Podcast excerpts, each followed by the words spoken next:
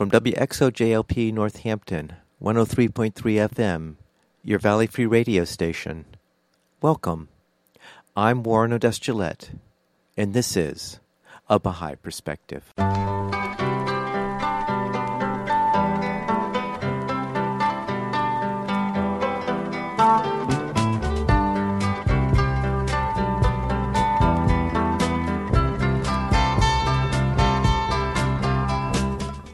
Welcome to A Baha'i Perspective. I recorded an interview with Kathleen Babb on November 20th, 2017. Kathleen is the author of the book The Persian, a novel that takes place during the 19th century about a European professor and his experience in Persia and his fascination with the prophetic missions of the Bab and Baha'u'llah. Kathleen later told me in an email that she, her husband, and daughter lived in Japan for 22 years and despite the absence of English language research materials, thanks to the internet, she was able to do research and obtain materials she needed for the book. Trying to write a novel amidst raising and caring for her family, working part time, and being busy as a Baha'i meant that it took her 16 years to complete. At one point, early on, when she first arrived in Japan, she had serious doubts about completing the project. But one of her Japanese co-workers, Machiko Ishii, pointed out that she should write it as an inheritance for her daughter, something she would someday value deeply. She thought this was good advice. Living in a country where she had to learn, read, and speak and hear a totally different language gave her the experience to write with familiarity about what her characters in her novel had to go through. Kathleen reads an excerpt from her novel in the interview. I started the interview by asking Kathleen where she grew up and what was religious life like. I grew up in Southern California, out in the San Gabriel Valley, about 27 miles from Los Angeles. It was a, a mixed town population of Hispanics and European immigrants. But it was the perfect place religiously because they had a big Catholic church I am a second generation Irish American.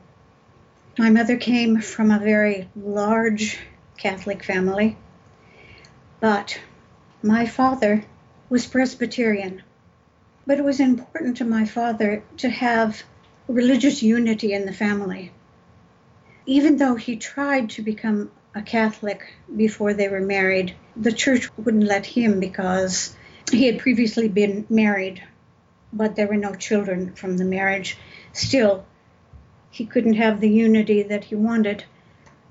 But my brother and I were raised in the Catholic Church. Um, after school, we'd go to catechism classes, and at the age of eight, we had the first Holy Communion. So, Kathleen, I have a question. So, yes, your you said your father couldn't marry your mother in the Catholic Church. Is that what you said? Yes. All right. He... So did your mother then? Was she a fallen away Catholic as a result, or did, or how did that get resolved? That's a very interesting question. No, her family was very strongly Catholic, and she just continued. But they were sort of like what I would call holiday Catholics, mm-hmm. which means we attended church on Christmas Eve and Easter. And, you know, just intermittently in between, but not too often. So your mom and dad didn't get married in the Catholic Church then? No, it was Protestant church. All right. So continue your story. So you received your catechism when you were at what age? Eight years old. Somehow, when we went to junior high, we didn't continue on with catechism classes. So we didn't go through confirmation. This sort of slipped by my father. No big deal was made of it, and I find that it was really rather significant when I became a Baha'i. One thing also that helped strangely when I became a Baha'i was I didn't have any obstacle due my strange notions of the, the Trinity. You know, they used the example in catechism class of the clover leaf you know, with God the Father, God the Son, and God the Holy Ghost. But to me, it seemed if there was a Father and a Son, they couldn't be the same. And so, therefore, I never really was indoctrinated into the idea that, that Jesus Christ was, was God. Yet, of course, I understood that he was a very unique person with unique gifts. It was easy for me to accept him as a manifestation of God, as we Baha'is call the um, prophets or messengers of God that come down to us through the ages. So I have a question, Kathleen, before you continue your story. Mm? Yes. Uh, and by the way, I'm speaking with Kathleen Babb, author of the book The Persian, which we'll get to in a little in a little bit. Um, so, Kathleen, even though your mother and father were married in the Protestant church, your mother still had an attachment to the Catholic Church, and therefore she still wanted you to be raised, quote unquote, as a Catholic? Well, I think it was both my parents' desire that we be ra- raised in one religion or the other. Since it was important that my mother continued as a Catholic, therefore we were raised in the church. I see. All right. Okay, so continue on with your story then. Well, the way I found the Baha'i faith was that when I was a junior in high school, my father died, and my mother decided to take up work with some friends in Hawaii. So, in the summer after my junior year, we moved to Hawaii.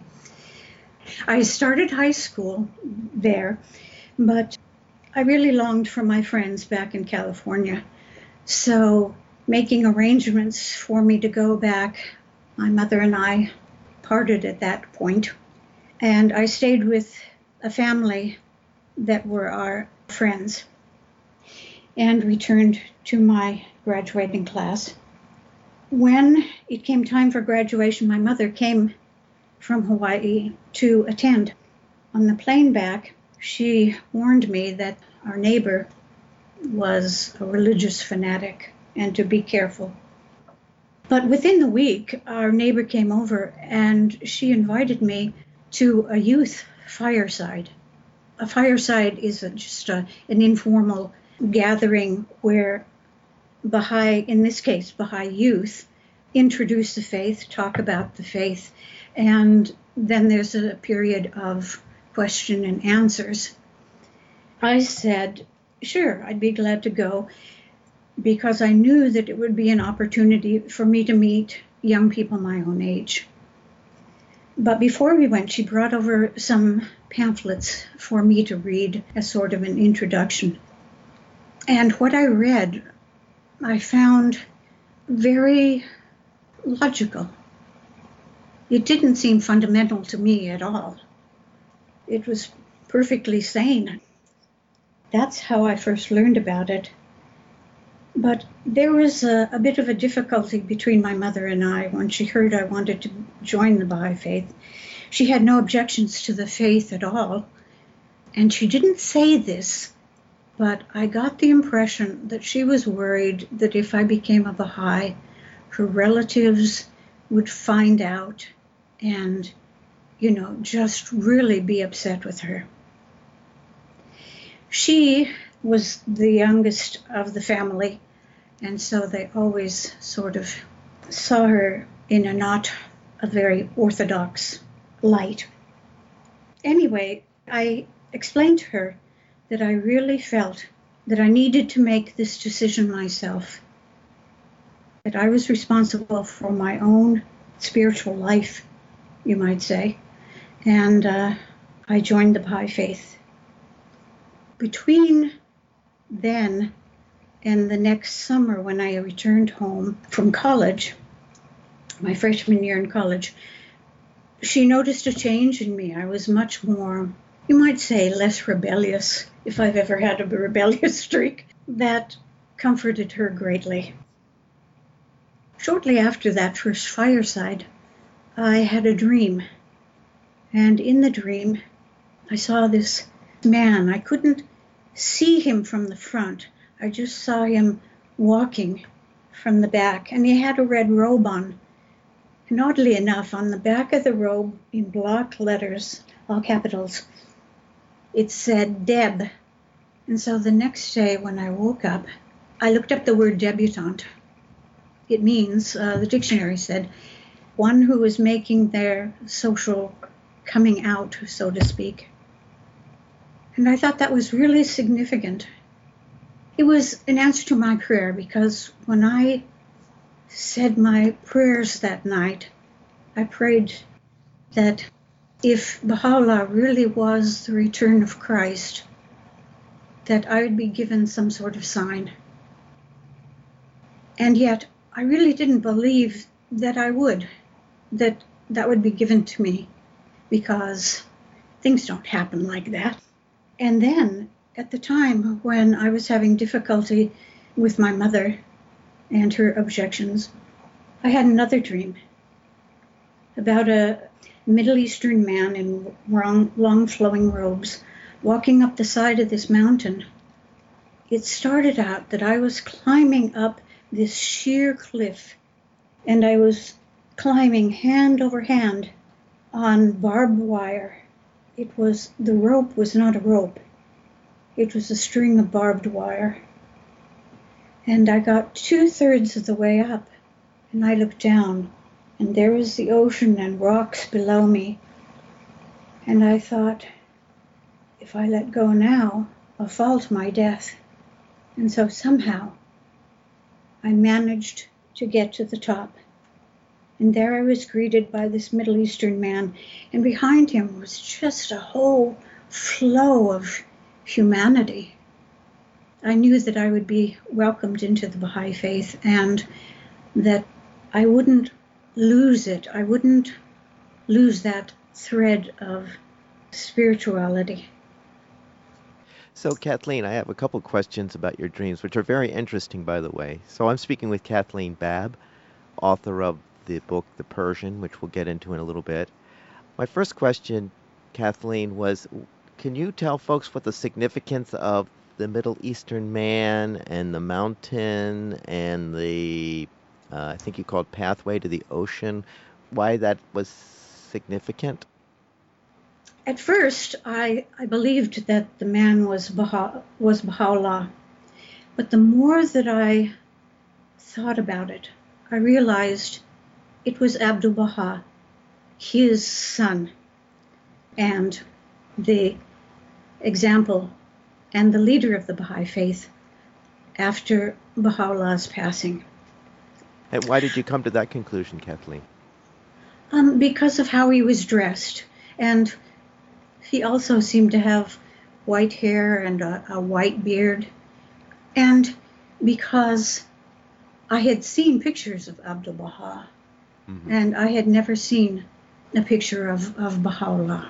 That really is kind of something special for us Baha'is, is to see the photograph of Baha'u'llah. Mm-hmm. Which folks can do when they go on pilgrimage to Haifa, Israel, where the um, holy places of the Baha'i faith are. The significance in the dream of the mountain is that I had heard of the mountain of God. Mount Carmel was really an important place for Christianity and for Judaism and for Baha'is as well. So I just assumed that that was the mountain that I was trying to reach.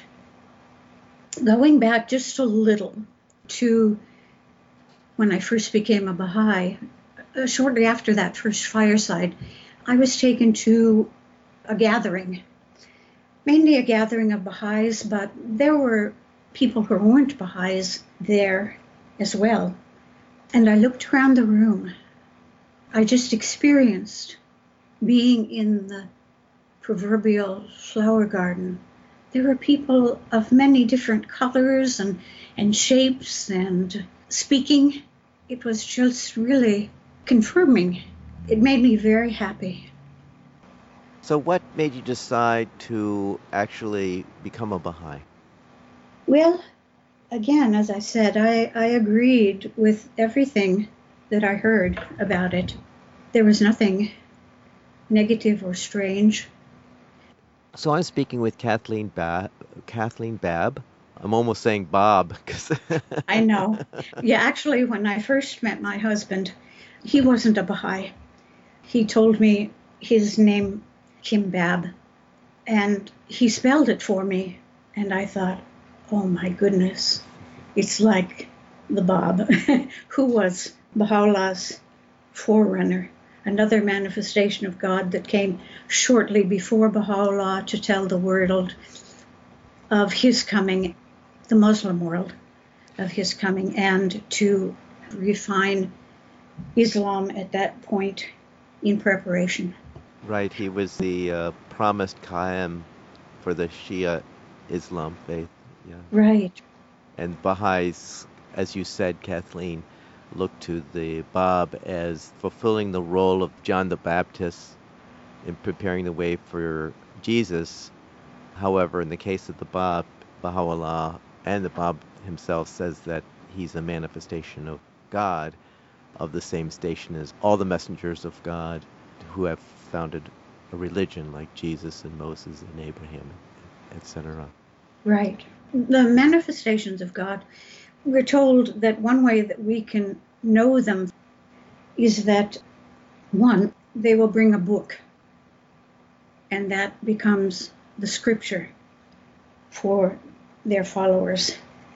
And they also speak of the ones who are going to come after them. And there's a third one. They speak of the unity of God.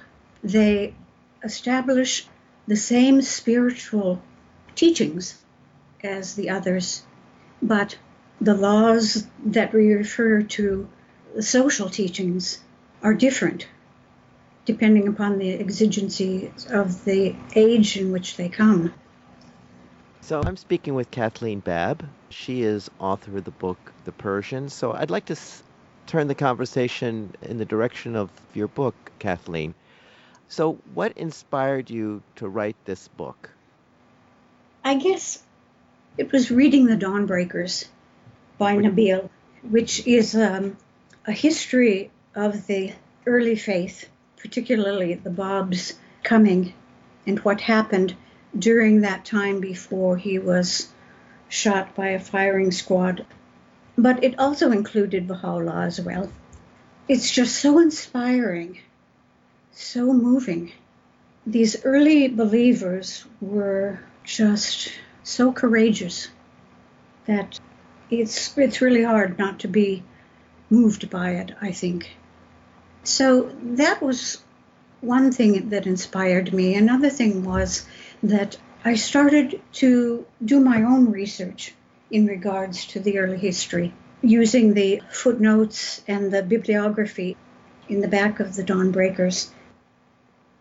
One person that I grew fascinated with was Edward Granville Browne, the Orientalist at Cambridge College, who actually was one of the very few Europeans who really met Baha'u'llah. E.G. Browne was very impressed with the Baha'i faith and Baha'u'llah and Abdu'l Baha when he met them. He published things about the faith. Eventually, he got sort of disillusioned by people who putting negative ideas in his head, things that weren't true. So his enthusiasm waned. I'd like to interrupt the recorded interview for one moment to explain what Kathleen Babb is referring to when she says that E.G. Browne, the European Orientalist, was disillusioned with the Baha'i faith. When E.G. Browne first became aware of the Bab, he was greatly impressed with the Bab's messianic mission so he naturally followed the progression of the Babi religion after the Bab's martyrdom. One of the fundamental tenets of the Bab's teachings was the coming of Him whom God will make manifest. Baha'u'llah, who was an active adherent of the Babi religion, had natural leadership qualities due to his own station as a messenger of God. Baha'u'llah had a half brother that was very jealous of Baha'u'llah's position in the Babi faith and became especially inconsolable when Baha'u'llah made known that it was he whom the Bab had referred to as he whom God shall make manifest. Although his half brother would often undermine Baha'u'llah's efforts, Baha'u'llah would overlook these things and treat his half brother with kindness. His half brother was so distraught that he poisoned Baha'u'llah. Fortunately, it was not fatal, but it caused Baha'u'llah physical suffering for the rest of his life. For Baha'u'llah, this was the last straw. So he separated himself completely from his half brother and the followers that were aligned with him. Baha'u'llah refers to this as the Great Separation. He even renamed the Babi religion to the Baha'i Faith to make clear of this new distinction. It was this episode that so disillusioned E.G. Browne. We'll now return to the continuation of Kathleen Babb's description of her novel, The Persian. So I thought as an author, what if, what if someone did meet Baha'u'llah, a European, and eventually did become a Baha'i, despite negativeness. So that's what got me started. So, could you give us a little synopsis of the book without being a spoiler? I will try. All right. Like E.G. Browne, Robert Grayson, who's the protagonist, is a college professor and an Orientalist and a doctor. Did you know that E.G. Browne was a doctor? No, I didn't. Yeah, that was the first thing he studied. Anyway, that helped in the book. He had applied to, now this is Grayson. Right. He applied to the Foreign Office for Foreign Service in Persia. He took the Foreign Office exam and everything. Everything was fine, but uh, they never called him. Or I should say, at that day and age, he, he would get a telegram. But then he, through a little help from his colleague at Oxford, a gentleman that was rather connected, he got a telegram and said that his services were needed in Tehran at the uh, legation there. So he eventually goes. Within the month, the first month that he's there, he's invited to the royal hunt. There he meets a gardener who quotes to him a soundbite uh, from the Bible. Grayson's really puzzled by this because Muslims, not even the clerics, know enough to quote from the Bible. So he pondered that, and then he volunteered to go to the prison in Tehran to see to the medical needs of the prisoners there. There, at the prison, he meets a man who speaks about the promised Qaim, which is the title for the Bab. So when Grayson returns to the legation, he asks his boss, you might say, who was the head physician at the legation, if he knew what that meant. He was told it meant the Babs, but he was warned very much against getting involved with that, learning any more. It wasn't worth it.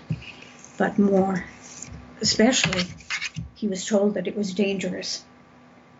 His best friend in London, Terence Thurston, also a doctor, had gone to a gathering of Persians in London.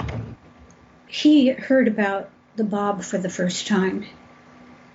And so he went to the library at the University of London and um, found Gobineau's book, a very so, long and detailed history by a Frenchman. Whose last name was Gobineau? Go, Gobineau, yeah.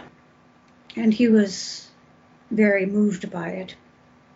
he bought a copy and sent it to Grayson, also asking him if he could find out if there were any Baha'is in London, because he didn't want to go around seeming too interested in it, especially in relationship to the Persians that he knew. You see, the Persian, it is a very lengthy book. It has subplots. The reason why I wrote the Persian was for the general public, people who had never heard of the Baha'i Faith before. In the back of the book, there's a glossary of Persian terms that I use. Sometimes within the text, I do state what it means. So I'm speaking with Kathleen Babb, author of The Persian. Kathleen, do you have an excerpt you'd like to share with us?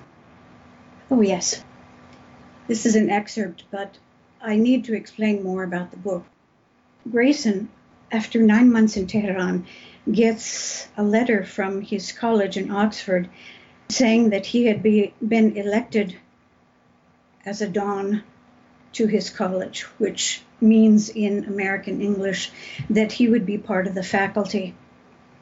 So he went back and he specialized in Babi and Baha'i. Then his good friend, David Hart, who actually was the one who caught the eye of the, the Foreign Office so that Grayson was able to go to Persia. David Hart suggested, because he was interested in ancient history, he wanted to go and see the digs of Herr Schliemann, the German archaeologist who was at that time digging up what he felt were the ruins of Troy. So Hart wanted to see this, so he suggested that since some of Grayson's students would be interested in seeing the the Middle East and using the languages that he was teach that Grayson was teaching them, he could sort of make a, an excursion during the summer. He was able to do that, and also Grayson himself was eager to do that because he had his grandmother's secretary to whom he was teaching the Persian language, which, by the way, wasn't something that was taught in Oxford at the time.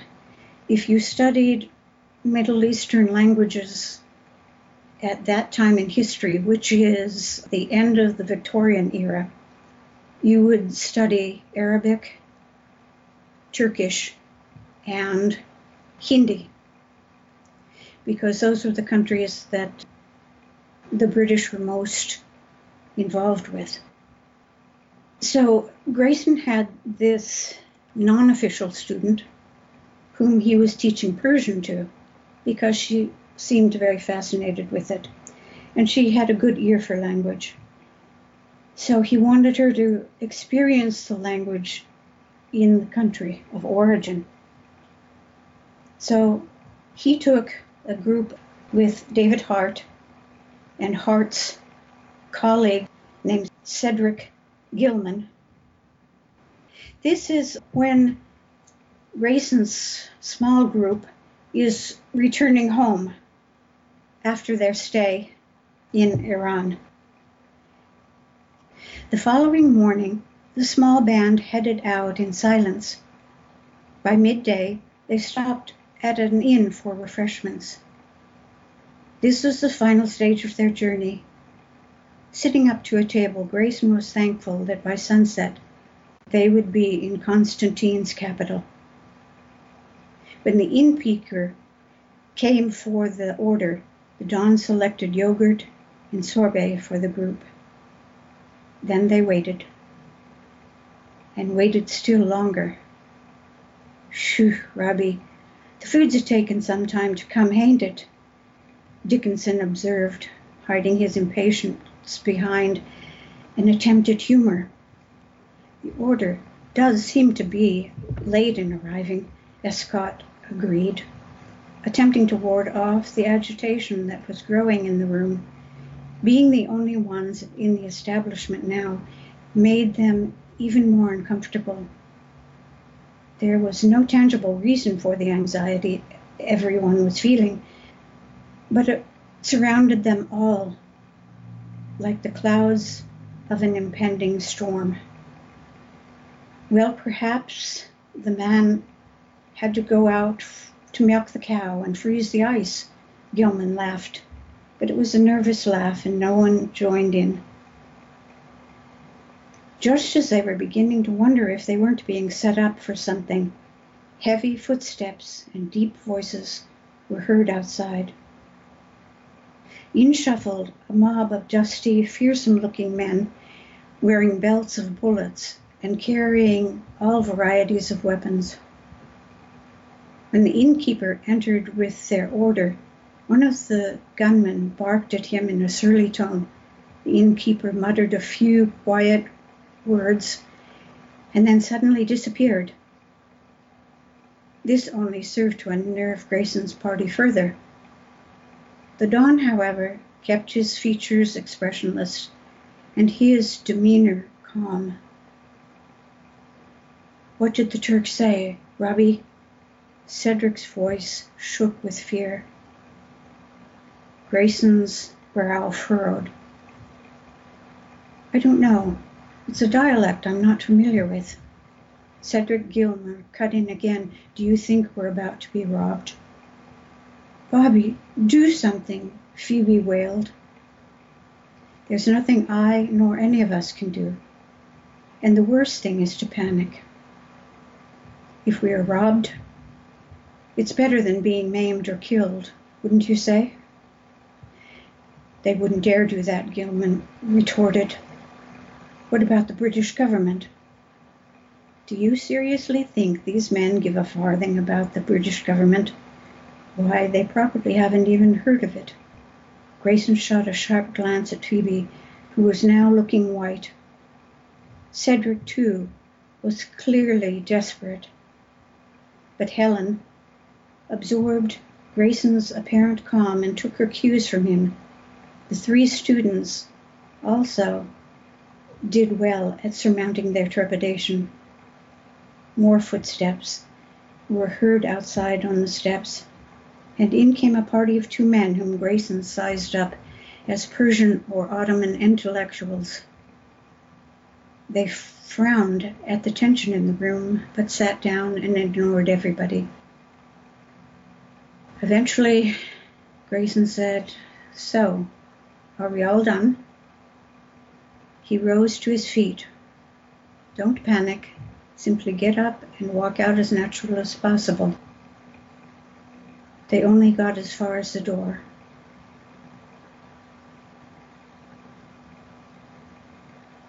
That's it. that's a, that's great. that's really great. So you hold us in suspense. That's terrific. uh, all right. So Kathleen, where can people find your book, The Persian?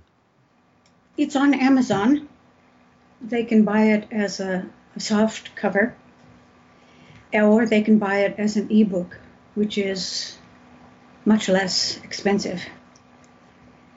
So I'm speaking with Kathleen Babb. So Kathleen, thank you so much for sharing your work with us, the book The Persian, and sharing an excerpt with us. Sounds like a very interesting book that would hold the reader's interest. Thank you so much. Well, thank you for inviting me. I hope you enjoyed that interview with Kathleen Babb, author of The Persian. You can find her book on Amazon. You can find this interview and other interviews at abahaiperspective.com. You can also subscribe to the podcast on iTunes by searching for A Baha'i Perspective. For information specifically on the Baha'i Faith, you can go to the website baha'i.org or you can call the toll free number 1 800 22 Unite. I hope you join me next time on a Baha'i Perspective.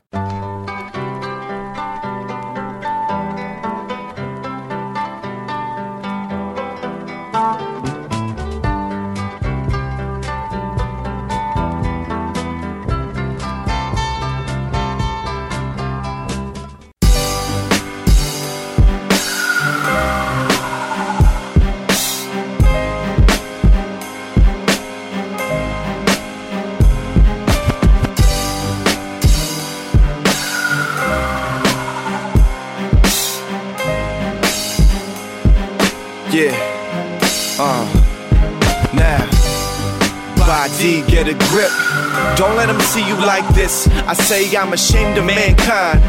But I walk a thin line, so I slip. If something's in the way, yeah, I'm known to trip. It's more than I can take. All eyes on me, and it's more than I can fake. But at the end of the day, man, all that I can say is my prayers to the most great when I'm down for the count. In it too deep when I live day to day. Start to lose sleep when I don't go to class. When I don't call fam back. How long can I do this? How long will I last? I don't know, God, I don't know if I am even worthy of your grace anymore. I'm waiting for a sign, but everything is a sign. In reality, the world is already mine.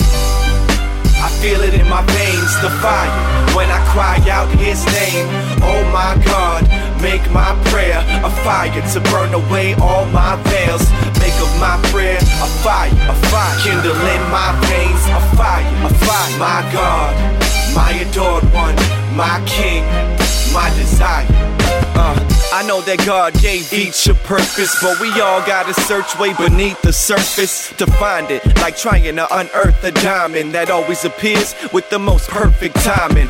So I start reading to find meaning, and I see there is still something I am not seeing.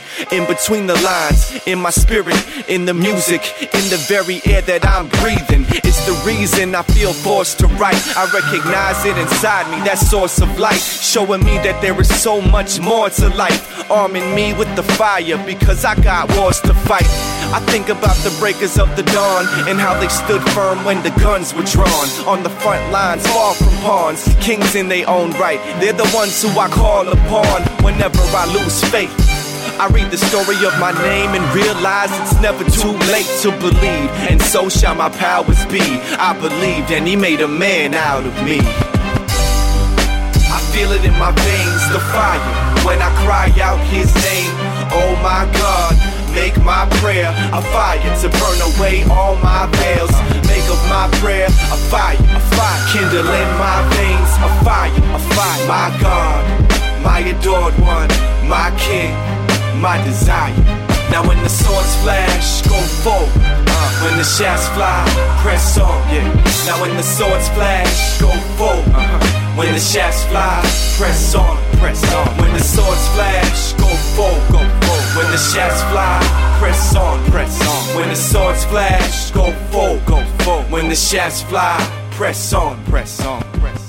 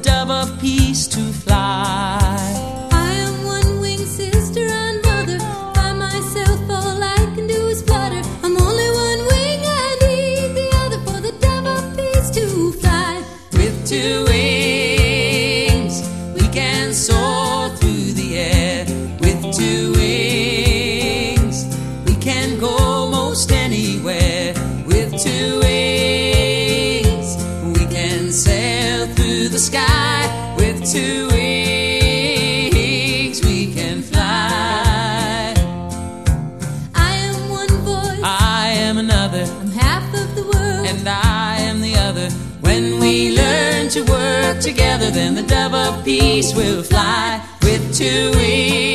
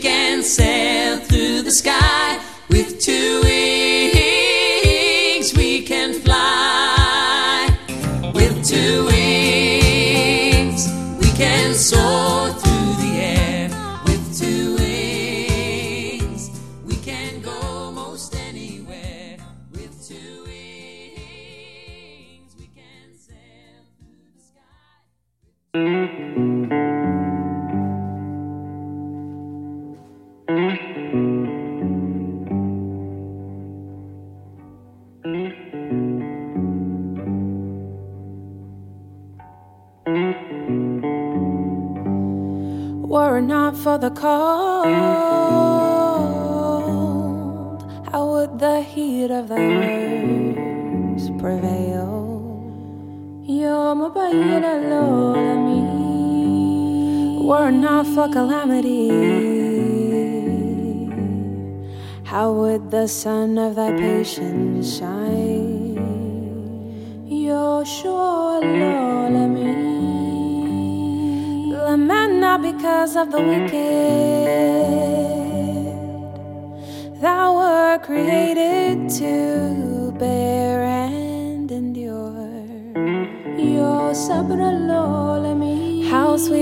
dawning on the horizon of the covenant.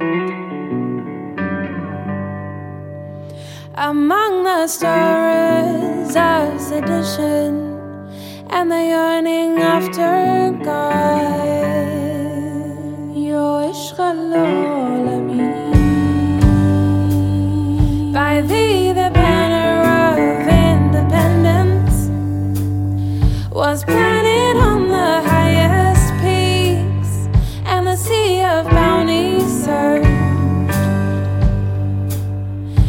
Mm-hmm.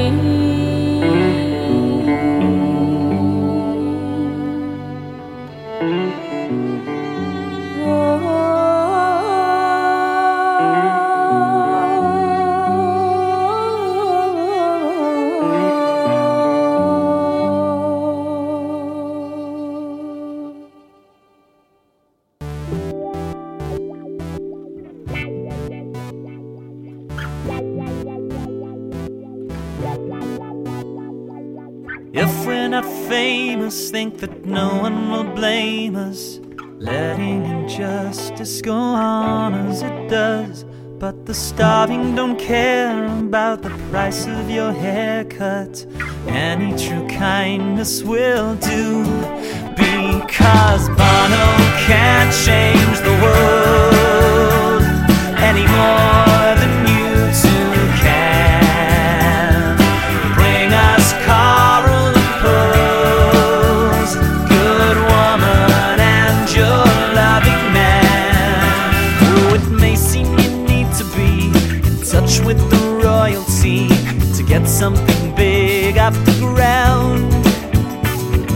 voices and hands do more than any commands could, reviving the spirits of all who surround you.